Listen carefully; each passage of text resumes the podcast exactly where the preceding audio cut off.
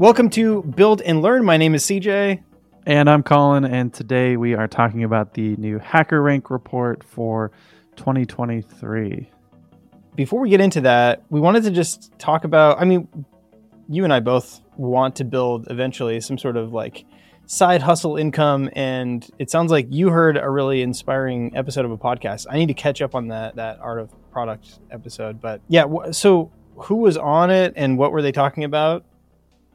Yeah, so this is Art of Product episode 218. It was Ben Orenstein talking to Adam Wathan of Tailwind and many, many other things. But, you know, I think both of us have done this for a while. I used to listen to Founder's Quest from Honey Badger, and I listened to Build Your SaaS and Art of Product, where, you know, Ben and also Derek, and I think Derek might come back to the show at some point, but you know, they've been building in the open, and with Build Your SaaS, they were building Transistor in the open, which is what we use for podcast hosting. And, you know, they're doing really well, and it's just kind of cool to listen back to it. And I've always had this desire to build something. I think we talked about in the last few episodes ago about going to the Rails SaaS conference, which I didn't end up going to after all, but like just being in that world, you know, you see other people building things on top of the tools that we use every day.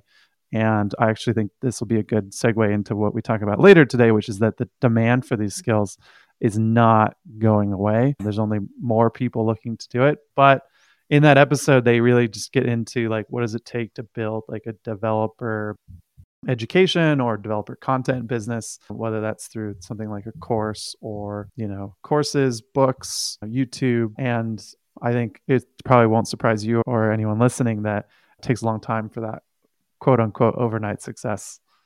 Mm-hmm. Yeah, it's funny you mentioned that because so Peter Levels, it's like Levels.io. He's built a whole bunch of stuff, famous for the remote OK or like the Nomad List stuff. And recently he's been working on a bunch of like AI tools. So like I think the first one was interior AI, and now he has like all these like you can upload images of yourself, and then it'll build avatars for you in like all these different genres. And he made like insane revenue basically in like 72 hours of launching this. And a lot of people talk about how like, okay, you know, that's an overnight success. But then he posted a screenshot of GitHub, and his GitHub squares are just rock solid for like the entire year. And this is like his 10th year on his GitHub history. So it's like, okay, yeah. He's successful, and all these people are kind of like, whatever, they're looking up to him and saying like, oh yeah, you're lucky or whatever. But the reality is that he, you know, created that luck by just taking so many swings and, you know, just going up to bat so many times. Yeah. I mean, we talked about this in some other episodes too, but it's the reps that you're putting in, right? It's like doing it once, like working on a project in a weekend and then throwing it away is not going to get you there. Adam Wathan was talking a lot about how, like, when they dropped their refactoring UI book, it was after years of creating very useful free tweets, right? Like how to do this thing in CSS, right? And it's similar to like what we talked about in the content creation episode, where you've been putting out these like very specific little, like, you know, nuggets of information on Ruby, like, what does this command do? What is this, you know, how do you use this class method, things like that. But it was like laying that groundwork and not expecting anything in return for a very long time, just building that audience. And he wasn't necessarily building an audience just to like, be like, all right, it's time to sell to my audience. You know, he's doing it because he truly loves what he's working on. Mm-hmm. And he just like, this is exciting and I want to share it with people. And then other people are like, oh, I didn't know that, you know, you could do that in CSS, or that making something look nice in HTML could be done, you know, so simply. Right.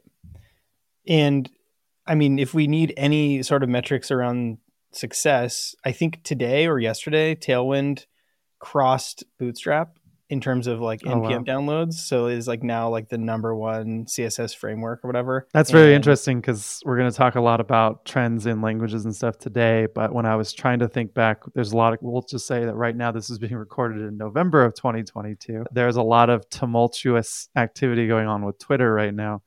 And I think back to the fact that like people were trying to ask like what innovations Twitter has done.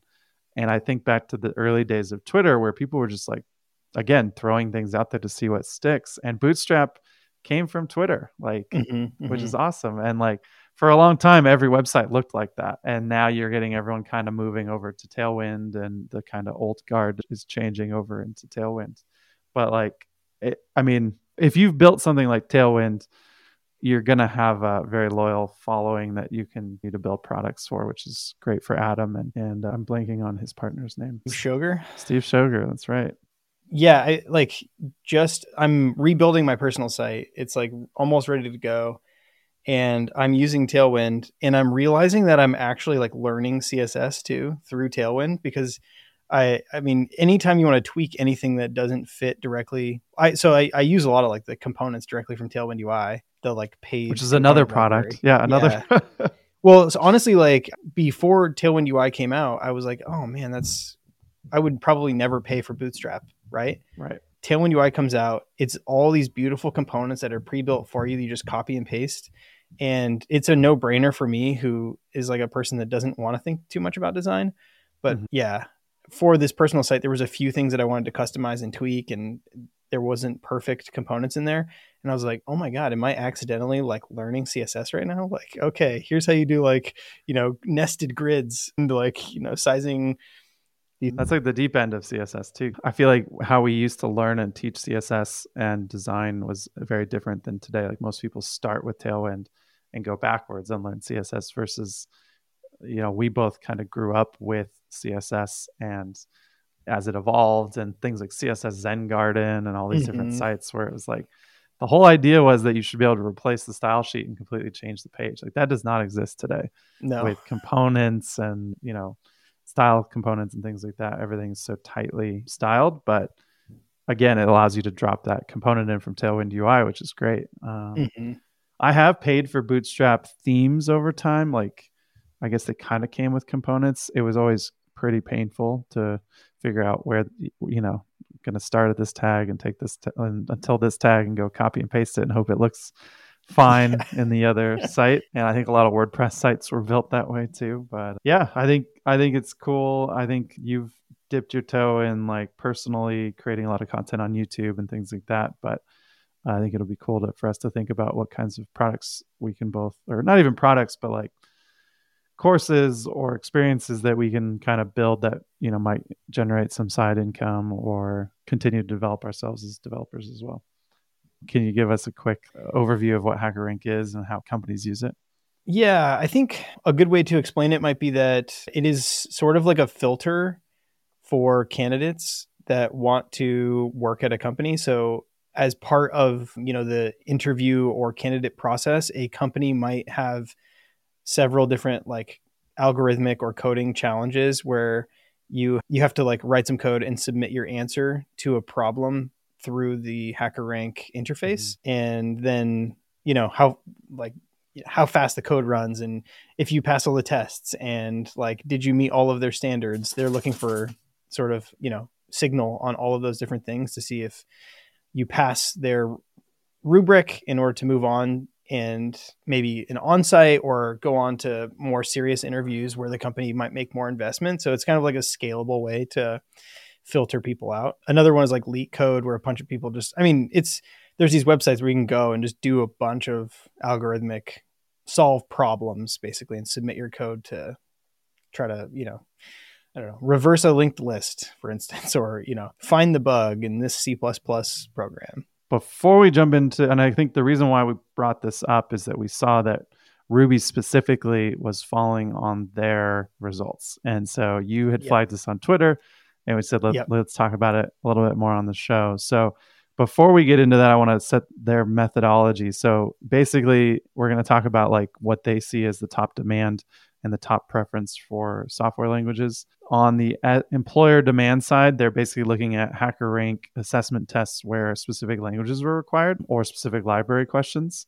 And then on the supply side, they basically ask people who are taking the tests, like what their proficiency and preferences. So like you might say like, yeah, this test is in Java, but I prefer to write in Python or Go or whatever that might be. So that's kind of just the methodology. They did some industry level trends as well, which we can talk about, but they were kind of looking at assessments on a whole. But like we mentioned before, the demand for almost everything is growing. It's just not everything is growing at the same pace. So there's some interesting things we can dive into here. Yeah, I was also surprised too that like a lot of employers did not require a specific language on the test. So only about 1 in 5 assessments required like some specific language, which if you're at home and you're thinking, or you're walking your dog, or you're driving your car, or whatever you're doing while you're listening to us, and you're thinking like, oh, I know Ruby really well, and I know R, and I know Swift, but I don't know Java or Python, I think that should give you a little bit more confidence that like you don't actually need to know a specific programming language, or at least, you know, 80% of employers might not require that you know a specific programming language to get hired. And in fact, I remember when I started my job at MyVR, I did not know Python, and I was hired on as like a, you know, senior software engineer that was going to write Python code 24/7. So like, when I tweeted about this, someone said, oh, I've been doing PHP a ton and I've been learning Ruby on the side, but I am nervous about learning Ruby if it's going to fall in, you know, if it's falling in preference or whatever. So yeah, all to say, like, if you know one language or if you know a couple languages, you're going to be in a good place. So definitely. Yeah. So like, I guess to set the stage there, the volume of what they saw, the top 5 languages was Java, Python, SQL, which I wouldn't really, I mean, it's a language, but you use SQL in all of these languages, C++ and JavaScript. So, you know, JavaScript makes up TypeScript, JavaScript, all the React stuff that's happening, React Native. So you get a little bit of mobile development in there. I don't see Kotlin on here, so I imagine Java and Kotlin might be under the same one, but I do see Swift. I don't see Objective-C. Ruby's on here. I don't know what this graph represents because it's the tiniest sliver. 77. Sum of monthly active tests was 77 in Ruby versus 20,000 in Java. Yeah, like the other hot take, I mean, I think you mentioned this, but when we're thinking about these numbers, this is just about employers that are using this specific software, HackerRank, to filter out their candidates. And so I remember that when you interview at Google, you are only allowed to interview in 3 languages, at least for like the full stack or backend or whatever roles. Mm-hmm.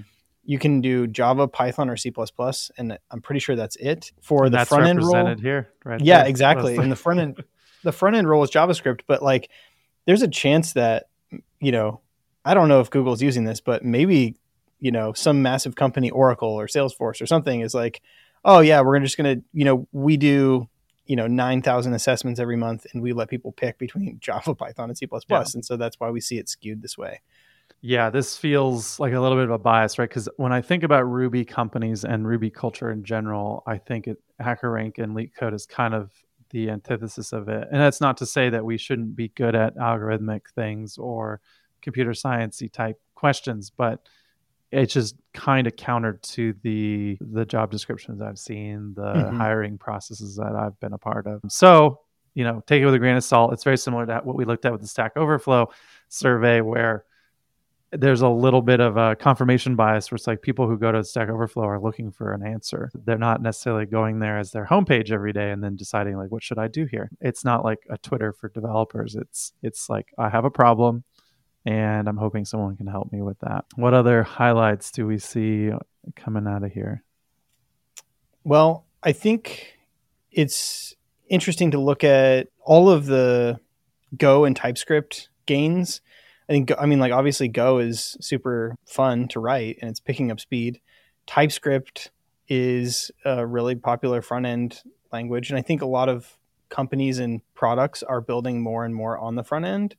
And so maybe 5 years ago, you would have 1 front-end engineer to every 3 back-end engineers or something like that, right? And like now you need more front-end engineers or something, and maybe potentially fewer back-end engineers depending on what stack you're using. So that's the TypeScript gains seem like they make sense to me. Yeah, Go assessments grew by 300%, TypeScript by 392%.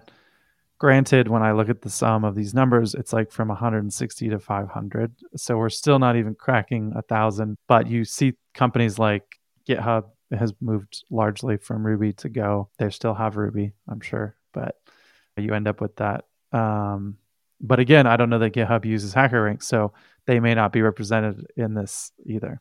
Right. Yep. Swift and Ruby assessments volume declined. For 2022, Swift volume is only 80% of what it was. Ruby going down 66%. Again, the numbers are so small, though, that I don't know. You know, they note that developers have gradually shifted away from Ruby, and it's not surprising to find it fading a bit more here. Mm-hmm. I don't know that, like, you definitely cannot call Swift dead. Like, that is right. The language that you would write an iOS app in today. Like, I don't think someone's going to pick up Objective-C if it's their first time, you know, unless you used to write Objective-C for those things. I don't know. I wonder if the Swift trend is potentially tied to React Native. And people like, oh, yeah, if you can write TypeScript and you can write React Native code, then... Right. It has more to do with it, right? Because if you're going to build like a Kotlin app, a Swift app, and then a web app, you got a lot of code bases going on instead of that kind of mono repo mobile app. Yeah. The other thing to keep in mind too is that, like, when we looked at the Stack Overflow survey, even though certain languages were like decreasing in popularity, their salaries were still very high or like increasing. And so in my mind, I see this Swift decline as like two things. Like, one, maybe fewer people are actually writing their iOS apps and their Mac apps in Swift. And two, if you know Swift, then you could probably demand a really high salary because you're the one who's going to be writing all this bridging code between, like, you know, Mac OS and React. Or you're supporting an existing Swift app, right? That they're like, oh, we need to go find somebody. I remember this when, oh man, Flash was going away and I was I built myself as an Adobe Flex developer. And the amazing thing is I got so many projects because Flex kind of immediately fell out of favor with just JavaScript, right? It became the thing. Mm-hmm. And all of a sudden I was getting all these requests for people who had paid some company to build them a Flex app and they couldn't adopt it. And I think Salesforce was pushing Flex for a really long time, which is why I got into it. And just, wow, like it's weird to think about that. But yeah, it's going to be like Fortran developers and things like that are in demand to support legacy systems, and mobile apps are by no means legacy systems yet. But if someone's not supporting it, then that's a big one. You mentioned this with being able to test in three different languages, but the top skill that's in demand is problem solving. And I think we can all agree in all these surveys that it doesn't matter necessarily what language you're in, if you can problem solve. And like you said, with your job at MyVR, pick up Python as you go because you know kind of how to solve that problem. Right. Yeah, totally. And the other interesting one was that machine learning is just crushing it. Like, you know, problem solving, I think obviously everyone wants that, even outside of software development, right? Like you want people that are smart. That are on your team who know tech support, like, PMs, any of those things. Yeah, exactly. And so right on the tails of problem solving is machine learning. And holy moly, this like last couple months, we've been seeing just onslaught of machine learning apps and projects and things coming out that are so cool. All of the stuff that Levels, like Peter Levels did, super neat, but also like Jasper AI like the copy AI, all of these different machine learning tools that help you author blog posts or create images or GitHub Copilot. Yep. GitHub Copilot. And there's like Ghostwriter that's on Replit. All of these different machine learning tools are just like mind blowing. Did you see the announcement of the GitHub Voice announcement? No, I need to catch up on GitHub Universe. Yeah. I don't know if it's going to be a thing that actually gets released as much as like a research project, but being able to kind of dictate what you want to do and like VS Code is like just doing it. That's mind blowing. Yeah.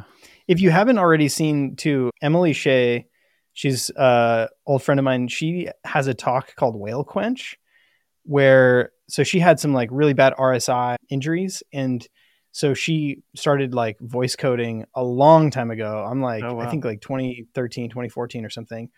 And she has this talk that she gives about using, I think it's Dragon Dictate or whatever to write code. And it is so cool how they just use all these different words that represent letters or commands and then like are able to compose them in certain ways. It sounds like they're speaking a completely different like alien language. Wow. I'm sure it's similar to like a stenographer, like in a court right? Where they're like typing super fast and they have all these shortcuts and yes, pretty crazy. Exactly. So I can imagine that, you know, one day writing code becomes like that. You know, when you're live streaming and you're explaining all the stuff that you're doing, you're already saying it and you have to type it and you have to think about the syntax and you have to think about like all these different things. If you could just say it, that would be pretty killer.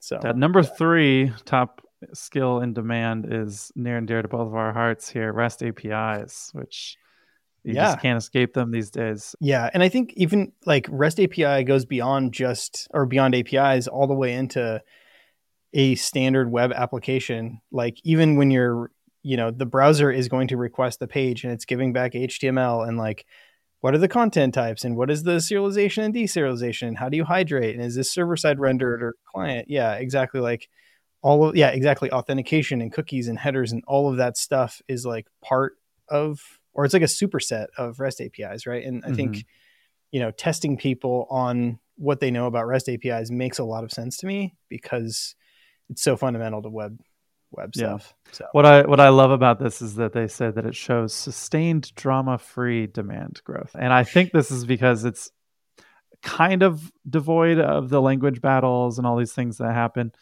At the same time, like I feel like GraphQL was trying to overtake REST APIs for a while, and there's been this back and forth on, you know, whether or not that's going to be the new paradigm or not, because there's a lot of pros and cons to both. But I don't see GraphQL on this top skills in demand. You know, I know Shopify uses it. I know GitHub uses it. I also read that as like drama-free, meaning like boring. Like, it's like a nice way to say like, yes, this is just like the bread and butter, boring stuff that everyone needs to know and kind of like table stakes. I think we all agree on that, which is crazy. That's like that's how we break bread now. It's like, totally. Hey, we're having a conversation about something we don't agree. Let's bring up REST APIs. And at the bottom, the fifth one is also, I would imagine, very drama free, which is HTML, CSS, and JavaScript. Just like plain vanilla, everything is built that way. It's the bricks, the foundation. But between REST APIs and HTML and CSS, we get the slightly more drama filled skill, which is React, which I think the drama more comes from just the number of libraries and Angular and all these other different options that you can go down these days. Yeah, it's like centralized and, you know, does Vercel own it or does, you know, Facebook own it? Is it unowned? You know, there's all this like Remix versus Next.js stuff going on in the React community. So yeah, totally. Yeah. I would say like we used to have that kind of drama in the Rails and Ruby land, but we haven't. I guess we're not afraid of drama in that world either, but you know, it hasn't been as much since like the MERB days or, you know, different forks of Rails and Ruby and all that kind of stuff. But so yeah, it looks like in general, like I would definitely take a look at these top 5 skills. And I think they also mentioned just that like people are really looking at adding data science to their skill set, no matter what you do. I'm working on a project right now where I'm like wishing I had more data science background because I'm trying to find interesting data sets. I have a giant data set. How do I find out what's interesting? Yeah, totally. Or you can, it's easier now to like come up with a question and be like, I wonder how many, you know, voters in this state didn't vote this year because of their coffee preference change or whatever. Like, right. You can I forget what website it is, but there's another kind of machine learning site where you can just like give it your question and then it'll spit out the SQL that you need to run. Nice. Yeah. But yeah, the data scientists that I've worked with at Stripe have just been like mind-blowingly good at this stuff. And some of the dashboards they make, I'm like, how in the, like, I thought that I was okay at SQL, but holy moly, this is like, yeah, some really mind-blowing, you know, insights that they can figure out. It's like knowing the question and then also being able to translate that question into like the code that you need to write, and then being able to validate and verify like, okay, yes, that answer does line up with the question. Yeah.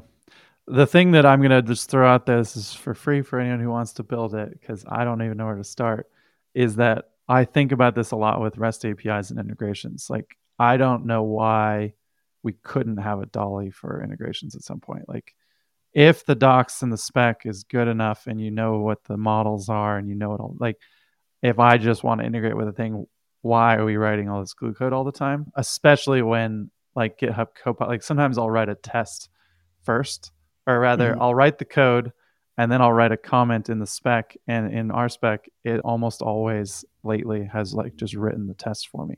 Now I go back and I tear it down and read, like think through what it's doing so that I'm not just blindly accepting it. But I'm like, yeah, that's exactly what I was trying to do. And I don't know if it's aware, if it's more aware because I just wrote the code for it. And obviously in this case, I didn't write the test first because, but I would be curious if it goes the other way around. Like, can I write the test first and then go into the class and see if it'll help me generate that? And it kind of depends on what you're building, but I think it would be really cool. Like if, like with Levels, like he's generating interiors for people based on their current interior. Like, why can't we say like, I want Slack and Twitter to talk to each other? Dolly, tell me what you think that should look like.